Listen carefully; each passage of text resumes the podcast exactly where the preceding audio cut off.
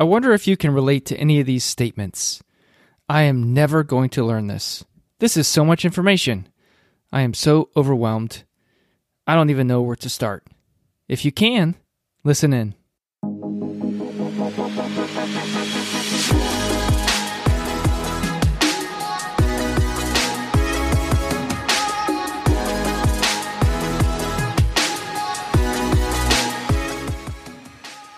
One thing among many I enjoy about teaching is that I get to talk about some really cool and awesome content in anatomy and physiology. But I also have the opportunity to become something of a coach or even a bit of a psychologist, within reason, of course. A and P is very challenging to a lot of students. It's difficult. There's a lot of content. The content is challenging. And with most things super challenging, it's a bit of a mental game. I've interacted with many students over the years who become like a deer in the headlights, almost paralyzed about what to do next because there's so much information. Not only are you working with the information in a practical way, but you also need to have your head in a good place. It's easy to become overwhelmed and stuck, not really sure what action to take next. I have the very same types of statements in my head as well, with perhaps some variation, and relate to other things like house projects, something related to our van and how to fix it, some electrical plumbing issue either inside or outside, et cetera. So let's look at these statements and break them down further. Let's do this in two steps. There's an assessment of data and information step. That's step one. What information is being provided to you? Then there is a revise, reformat step. That's step two. How can you pivot to leverage this particular statement to take action and or get your mind in a good spot? So let's start with statement one. I am never going to learn this. Yes, of course, there's the age-old refrain, never is a really, really long time. But the data and information here is that you haven't quite found your sweet spot for learning this information, and what you have done so far has not been effective, at least not yet. So what you can do is reformat and revise this particular statement. You can say something like, I'm currently making an awesome system for learning, practicing, and reviewing anatomy. So you can change that, revise that however you want, but essentially you're just pivoting and leveraging that particular statement and use it for your advantage. Statement two, this is so much information. There is in fact a lot of information with anatomy and physiology. The human body is marvelously complex. It's this machine with so many moving parts, muscles, valves, vessels, nerves. It does its thing for us, and we're not even thinking about breathing or making our heartbeat. There are hundreds and hundreds of muscles that contract for us using these tiny ratchets called sarcomeres.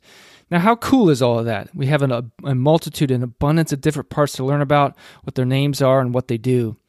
So the other part of that for you is that you can feel like it's too much for you to handle, at least right now. That's the data and the information for you. So you could reframe and revise it to, you get to learn all this, or you get to explore everything your body is doing for you twenty-four seven and all the parts that are doing this for you.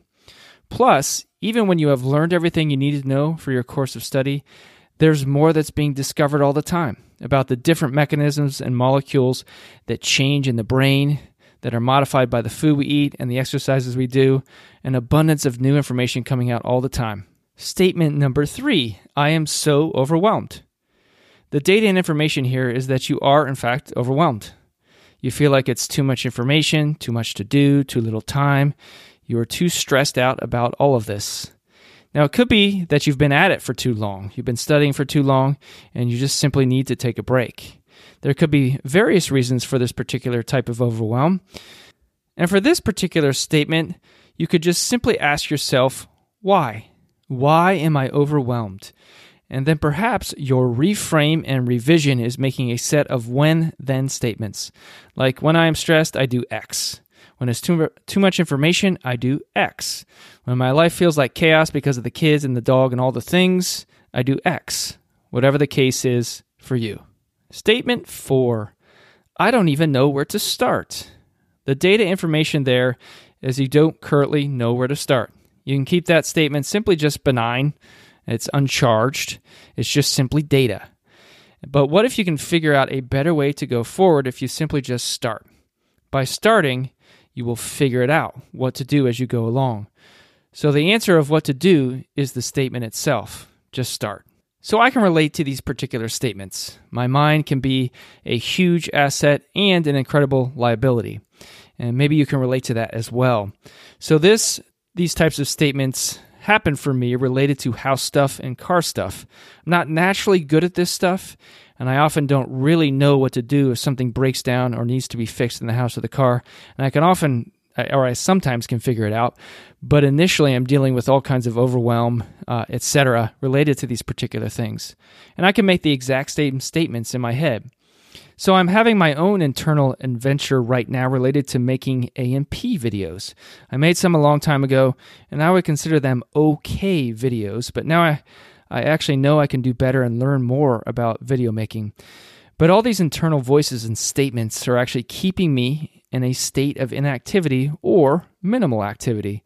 So as I make this episode, I'm also kind of taking an assessment of my own internal state related to video production. But enough about me, back to you. For learning, practicing, and reviewing anatomy, how can you use these thoughts to your advantage? What information do they give you? What's the data? What's the overall assessment of your state related to these statements? And then how can you leverage them and use them to be successful in your pursuits? I'll close the episode with a proverb and a quote. Here's a Spanish proverb I really like. A little spark kindles a great fire. Have you experienced this before, where some little shift in action or thought can be almost like a spark to provide a strong motivation to move forward? And then here's a quote for you. We each have a choice to approach life as a creator or a critic, a lover or a hater, a giver or a taker. It's unknown who said that, at least the source where I found this particular quote. So that's it for today, short and sweet, and hopefully this gave you a little something to work with in your studies and otherwise. All on a journey, eh? But until the next episode drops, all the very best, good luck with your studying, and I'll see you later.